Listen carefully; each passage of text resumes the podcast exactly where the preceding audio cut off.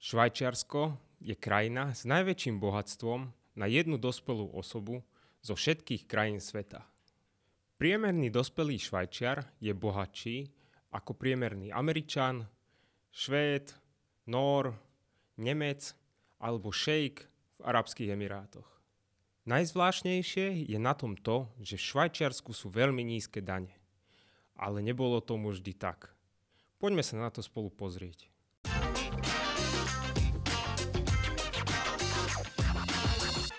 Švajčiarsko je federatívna republika rozdelená na 26 veľmi samostatných kantonov. Môžete si ich predstaviť ako historické regióny na Slovensku. Napríklad Gemer, Šariš, Novohrad alebo Zemplín. U nás tieto regióny nehrajú veľkú rolu. Vo Švajčiarsku je to inak. Kantony sú zodpovedné za zdravotníctvo, sociálnu starostlivosť, súdnictvo verejné vzdelávanie, ale hlavne za výber daní. Kantony vyberajú dane z príjmu fyzických a právnických osôb. To znamená, že čas príjmu obyvateľov a firiem v jednotlivých kantonoch je použitá na financovanie týchto samozprávnych regiónov. Kantony spolu skutočne súťažia. Súťažia o to, kto ponúkne svojim obyvateľom a firmám lepšie služby za čo najnižšie dane. Vo Švajčiarsku máte perfektné služby ako zdravotníctvo alebo školstvo a popri tom vám zostane viac peňazí. Ale nebolo tomu tak vždy. Daňové sadzby sa v priebehu času dramaticky znížili. Z 26 švajčiarských kantonov nie je ani jedna výnimka, kde by sa dane zvýšili alebo ostali rovnaké. Ukážem vám, ako to vyzerá v praxi. Predstav si, že žiješ v meste Bern a zarábaš tam 30 tisíc frankov ročne. To je približne 2400 eur mesačne. V roku 1999 si z týchto 2400 eur zaplatil na daniach 133 eur. V roku 2011 to bolo už len 25.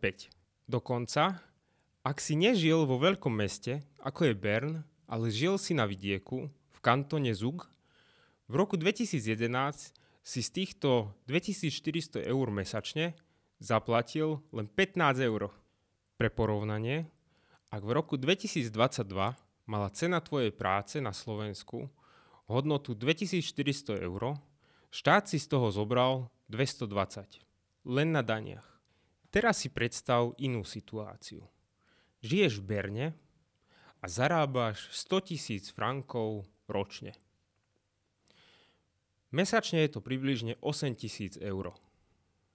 V roku 1999 si z týchto 8 tisíc eur mesačne na daniach zaplatil približne 1150.